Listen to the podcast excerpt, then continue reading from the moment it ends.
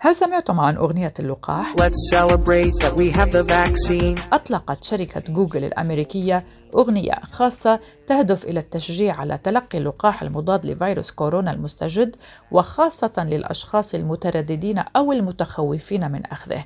يؤدي هذه الأغنية أغنية اللقاح مساعد جوجل الصوتي ومن الممكن الاختيار في إعدادات الهاتف بين المؤدي بصوت امرأة أو رجل. Vaccines are safe and an important step towards opening up and shaking hands again. and going للاستماع إلى الأغنية على مستخدمي هواتف أندرويد طلب الأغنية من مساعد جوجل الصوتي. تقول الأغنية Let's celebrate that we have the vaccine to help us bring a change to this whole فلنحتفل لأنه أصبح لدينا لقاح يعيدنا إلى روتيننا القديم. فقد تم إصداره لبناء مناعتنا بينما نهتم بمجتمعاتنا. وتحتفي الأغنية بالباحثين والعلماء والعاملين في الخطوط الأمامية في مجال الصحة حول العالم. هذه حلقة جديدة من بودكاست في 20 دقيقة معكم براء صليبي سنتحدث اليوم عن تطورات لقاح كورونا وإلى أين وصل هذا الكورونا في عالمنا وكيف يتفشى أو ينحصر في بعض الدول. فأهلا بكم.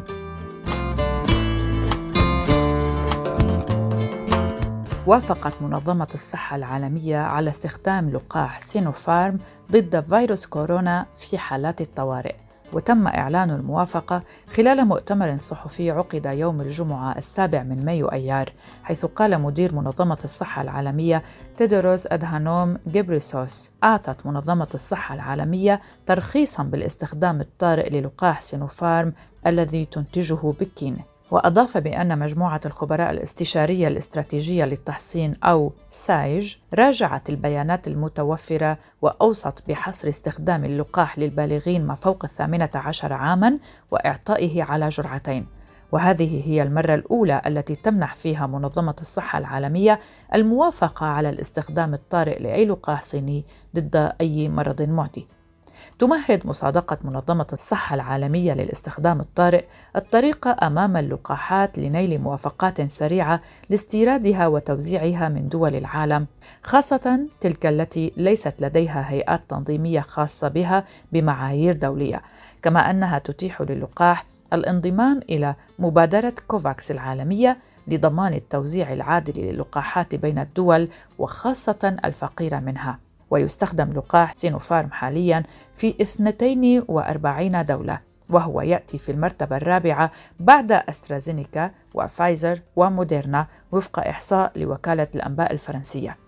وإلى جانب الصين يستخدم سينوفارم في الجزائر والكاميرون ومصر والمجر، العراق، إيران والباكستان، بيرو، الإمارات، صربيا وسيشيل وغيرها من الدول. وبهذه الموافقة يصبح اللقاح الصيني سادس لقاح ينال مصادقة المنظمة للأمان والفاعلية والجودة وسبق أن أعطت منظمة الصحة العالمية ترخيصا بالاستخدام الطارئ للقاحات فايزر بايونتيك وموديرنا وجونسون أند جونسون وأيضا أسترازينيكا الذي ينتج في مرافق في الهند وكوريا الجنوبية. وهناك مجموعة أخرى من اللقاحات تنتظر الحصول على تراخيص من المنظمة للاستخدام الطارئ بينها لقاح صيني ثان تنتجه سينوفارم في مدينة ووهان المدينة التي ظهر فيها فيروس كورونا أول مرة.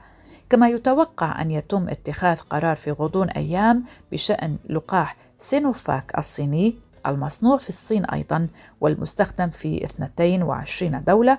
أما لقاح سبوتنيك في الروسي فلا يزال على قائمة الانتظار. جاء إعلان منظمة الصحة العالمية بشأن فعالية لقاح سينوفارم بعدما أظهر درجة أمان ممتازة وحماية فعالة خلال مختلف مراحل التجارب السريرية.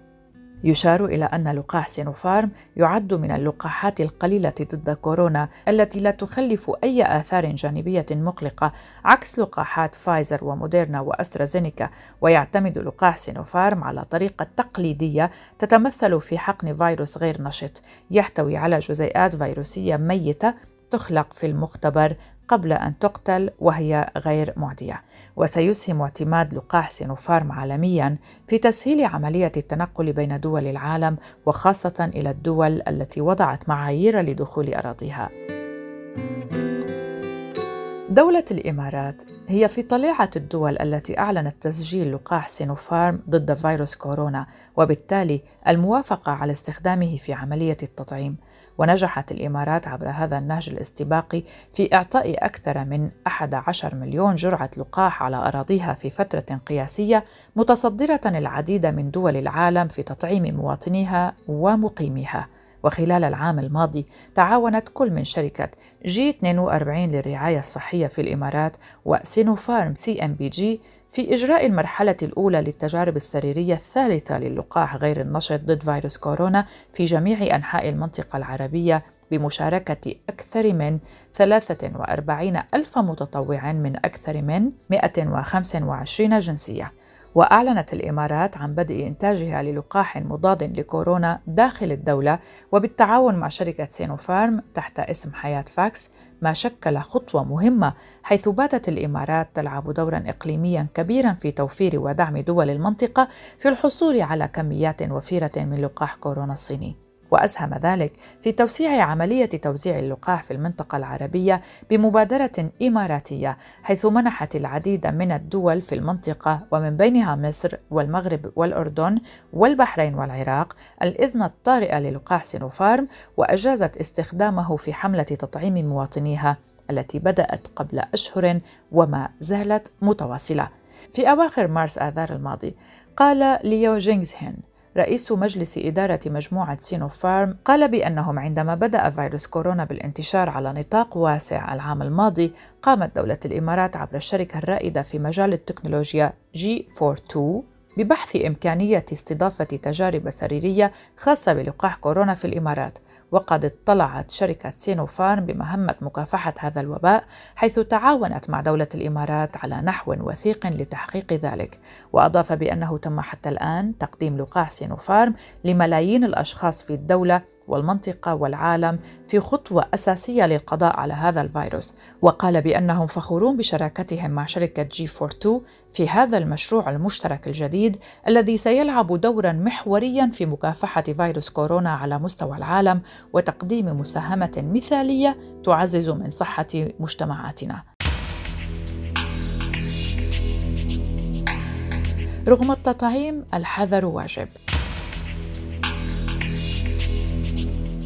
قال مسؤول بارز في منظمة الصحة العالمية إن العدد الهائل من حالات الإصابة بفيروس كورونا مدفوع جزئيا فقط بظهور متحورات الفيروس، محذرا البلدان من أن تخفيف تدابير السيطرة قد يؤدي إلى تفاقم الجائحة. وأضاف مدير الطوارئ بمنظمة الصحة العالمية مايكل ريان أن الفيروس يمتلك طاقة حركية هائلة في بعض البلدان وأن القادة الذين يعتقدون أن التطعيم وحده سيوقف الوباء هم مخطئون. واستطرد قائلا إن الزيادة مدفوعة بالسلوك البشري وظهور متحورات والعديد من العوامل الأخرى ونتوقع أن يتباطأ الفيروس ونعمل على الإسراع بذلك. كما حث ريان بعض القادة على الاعتراف بالواقع الوحشي للوضع قائلا بعضكم ليس في موقع جيد. أنتم بحاجة لحماية نظامكم الصحي وأنتم بحاجة إلى ترتيب إمدادات الأكسجين الخاصة بكم.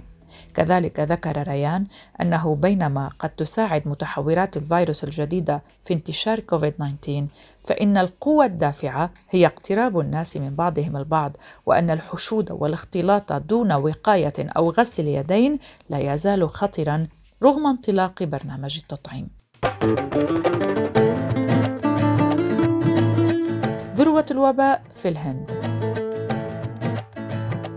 سجلت الهند زيادة قياسية في عدد الوفيات اليومية بفيروس كورونا السبت الثامن من مايو مع ارتفاع عدد الإصابات بأكثر من 400 ألف لليوم الثالث على التوالي ليصل إجمالي الإصابات منذ بدء الجائحة إلى 21.9 مليون.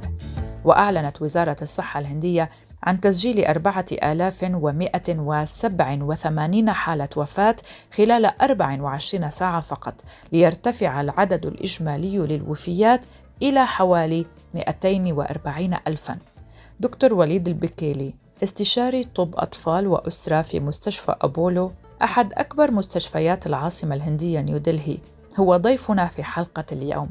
وقد خصنا هذه المشاركة للحديث عن الوضع في الهند في ظل تفشي فيروس كورونا. كما تعرف أنه حدث في الأشهر الماضية تراخي مجتمعي وتساهل غابت في المجتمع الكثير من الالتزام بالاحترازات الوقائية وزادت التجمعات السكانية وكان التراخي كبير مما أدى إلى حدوث موجة ثانية من كوفيد 19 كانت هذه الموجة كذلك فيها طفرة متحورة سموها double mutation B 1617 كما أطلق عليها العلماء. كانت هذه المتحورة يعني سريعة الانتشار مقارنة بكوفيد 19 اللي كان في الموجة الأولى وحدثت هناك عدد من الإصابات الهائلة والكبيرة اللي عدت 350 ألف في اليوم وكانت الوفيات يعني أكثر من 3500 وفية في اليوم خلال هذه الأسبوعين الماضيين يعني وما زالت يعني الارتفاع هذا متواجد يعني لدينا. يؤكد خبراء سبق أن أبدوا شكوكا بالأعداد المعلنة رسميا أن الهند قد تبلغ ذروة هذه الموجة الوبائية بحلول نهاية مايو أيار الحالي. دكتور وليد والمزيد من التفاصيل. عدد الحالات ما زالت مرتفعة. لكن هناك إجراءات اتخذتها الحكومة وكانت إجراءات فعالة في كبح هذا الارتفاع منها إغلاق بعض الولايات والمدن كالعاصمة دلهي ومدينة بنغلور ومدينة مومباي وولاية مهراشترا وفي يوبي. وتم إغلاق وتم كذلك في بعض المدن الأخرى حظر تجوال. وهذا ساعد في خفته شوية إلى جانب أنه تم تعجيل الإسراع في التطعيم والذي بدأ من 1 مايو حتى الذي أعمارهم من 18 سنة وما فوق علما بأنه كان في السابق من فبراير فقط ل 45 سنة وما فوق. الوضع في المشافي بشكل عام كان في الأسابيع الماضية واجهت بعض المستشفيات نقصان في الأكسجين. السبب كان يعود للسبب اللوجستي يعني كانت عملية نقله من مناطق مختلفة في وقت احتياج شديد. كان فيها صعوبة وواجهت بعض المستشفيات مشاكل في الأكسجين. طبعا المستشفى اللي اعمل أنا فيها أبولو لم نواجه هذه المشكلة اللهم لك الحمد. لكن بعض المستشفيات واجهت إنما الآن الحمد لله العاصمة دلهي بالذات المنطقة اللي أنا فيها. أنا في العاصمة يعني تم تغطيتها بما يكفي. لا يوجد لدينا هذه الأيام أي عجز في الأكسجين. طبعا فيما يخص رفض المستشفيات في أطباء أجانب أو ما شابه ذلك طبعا في المستشفى اللي أنا فيها اللهم لك الحمد ما نحتاج أي شيء طاقمنا ممتاز موجود وعندنا اكتفاء لكن ما أعرفش في بقية المستشفيات الأخرى. إنما في معلوماتي إن منظمة الصحة العالمية أرسلت هناك فريق علمي تقريبا حوالي 2000 و600 اكسبرت من العلماء والباحثين للمساعدة في احتواء هذه الجائحة والتي كانت كما تعرفين إنها كانت أكثر انتشارا وأشد انتشارا من اللي كانت في الموجة الأولى. هذا الوضع في الهند كما ذكرنا في حلقة سابقة قد يؤثر أيضا على وصول اللقاح للدول الفقيرة الأخرى. لكنها في الوقت الحالي كمستفيد من الإنتاج كيف تسرع من خطط التلقيح لاحتواء البلاد المتسع المساحة والمكتظ بالسكان؟ دكتور وليد يجيبنا مرة أخرى. فيما يخص اللقاحات اللي متواجدة في الهند. تعرف الهند أكبر منتج دوائي وتعتبر هي صيدلية العالم. يوجد عندنا في الهند لقاحين لقاح أسترازينيكا وهو كما تعرفي تبع أكسفورد بريطانيا. الهند أخذت الامتياز في التطعيم والهند بتصنع حوالي 2 مليار جرعة. إلى جانب أنه يوجد لدينا في الهند علماءنا صنعوا لقاح اسمه كوفاكسين وهو كذلك متواجد لدينا في الهند وعليه تصنيع كبير. واللقاحين يعني فعالين أمام التحور اللي تم للطفرة كما يسموها الطفرة الهندية. هذا اللقاحين فعالين. وقد بدأ جدول التلقيح في الهند. طبعا لنا الأطباء بدأ في يناير. بالنسبة لكبار السن 45 سنة وفوق بدأ في فبراير. بالنسبة لل 18 سنة وفوق بدأ من 1 مايو. سجل في عدد كبير من الشباب ومن العامة. حوالي حق 600 مليون مسجل. لكن هذه انت تعرفي بتحتاج وقت انك تغطيهم كاملة بحكم إنه الاحتياج كبير وعدد سكاني ضخم. الهند مليار و300 مليون نسمة. بيحتاج إلى وقت يعني حتى إنه يتم تطعيم المجتمع بشكل عام.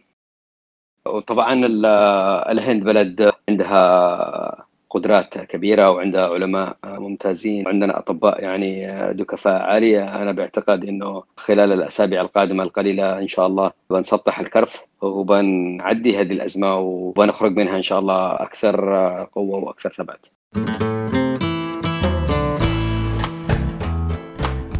في حين يستقر الوضع في مدينتي نيودلهي وبومبي الرئيسيتين بفضل إرسال إمدادات بالأكسجين وأسرة إضافية للمستشفيات يتفشى فيروس كورونا حاليا بشكل متسارع في الولايات الجنوبية في البلاد والمناطق الريفية.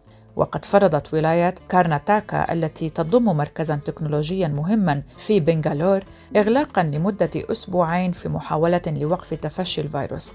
وقد سجلت في بنغالور التي كانت قد أحصت 1907 وفيات جراء الفيروس في شهر إبريل نيسان أكثر من 950 وفاة في الأيام السبعة الأولى من شهر مايو أيار ويعزى سبب ارتفاع أعداد الوفيات إلى نقص الأكسجين والأسرة في أقسام العناية المركزة. وفرضت المدينة التي يسكنها تسعة ملايين نسمة فرضت قيودها الخاصة على التنقلات في الخامس والعشرين من إبريل نيسان إلا أن ذلك لم يساعد في تخفيض الأعداد. وسجل أيضا ارتفاعا في أعداد الإصابات والوفيات في ولاية البنغال الغربي منذ أن أجريت فيها انتخابات وتجمعات هائلة مرتبطة بتلك الانتخابات. وتعاني أيضا كالكوتا كبرى مدن البلاد من نقص حاد في الأكسجين والأسرة. وخلال أسبوع واحد فقط رصدت في الهند نحو نصف الإصابات الجديدة بكورونا على مستوى العالم إلى جانب ربع الوفيات وذلك وفق بيانات منظمة الصحة العالمية. وفي ظل هذا الوباء يواجه رئيس الوزراء الهندي ناريندا مودي ضغوطا متزايدة لفرض إغلاق صارم على مستوى البلاد وسط جدل حول جدوى القيود التي تفرضها كل ولاية بمفردها.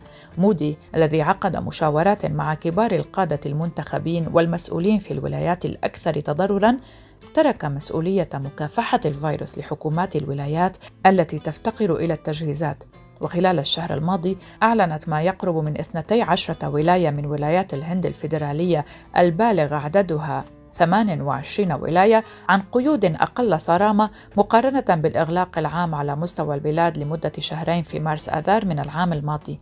وقال خبير الصحة الحكومي دكتور رانديب غوليريا إن فرض إغلاق تام وصارم ضروري في الهند تماما مثل العام الماضي خاصة في المناطق التي أسفرت الاختبارات فيها عن اكتشاف إصابة 10% من الخاضعين للاختبار بكوفيد 19 وأقر سيرناث ريدي رئيس مؤسسة الصحة العامة في الهند وهي شركة استشارية بين القطاعين العام والخاص أقر بأن الولايات المختلفة كانت تعاني من شدة مختلفة للوباء.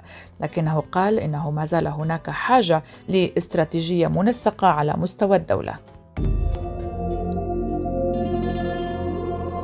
ننتقل إلى أستراليا. وإجراءات اتخذت للمرة الأولى اعتبارا من يوم الاثنين الماضي الثالث من مايو أيار منعت دخول أي شخص كان في الهند خلال الأسبوعين السابقين لموعد وصوله المتوقع إلى أستراليا.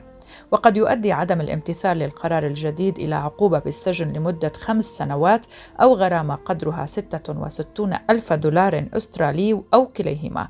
وبحسب وزارة الصحة الأسترالية إن القرار اتخذ بناء على نسبة الأشخاص الذين أصيبوا في الهند بعدوى كوفيد-19 ممن يخضعون للحجر الصحي. وقالت إنه سيعاد النظر في القرار في الخامس عشر من مايو أيار وفي وقت سابق حظرت أستراليا جميع الرحلات القادمة من الهند. وتشير تقديرات إلى أن عدد الأستراليين في الهند يساوي تسعة آلاف بينهم 600 مصنفون في دائرة الخطر.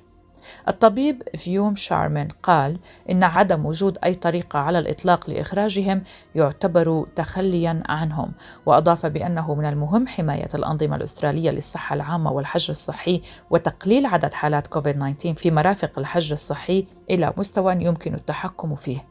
وقال أحد الأطباء في حديث لقناة ABC إن خطوة الحكومة لا تتناسب مع الخطر الذي يشكله العائدون من الهند، وبينما تتمتع أستراليا بمعدلات إصابة تقترب من الصفر، وتسجل عدد حالات وفاة أقل بكثير من معظم البلدان، فإن سياسات الإغلاق الصارمة تركت العديد من الأستراليين عالقين في الخارج.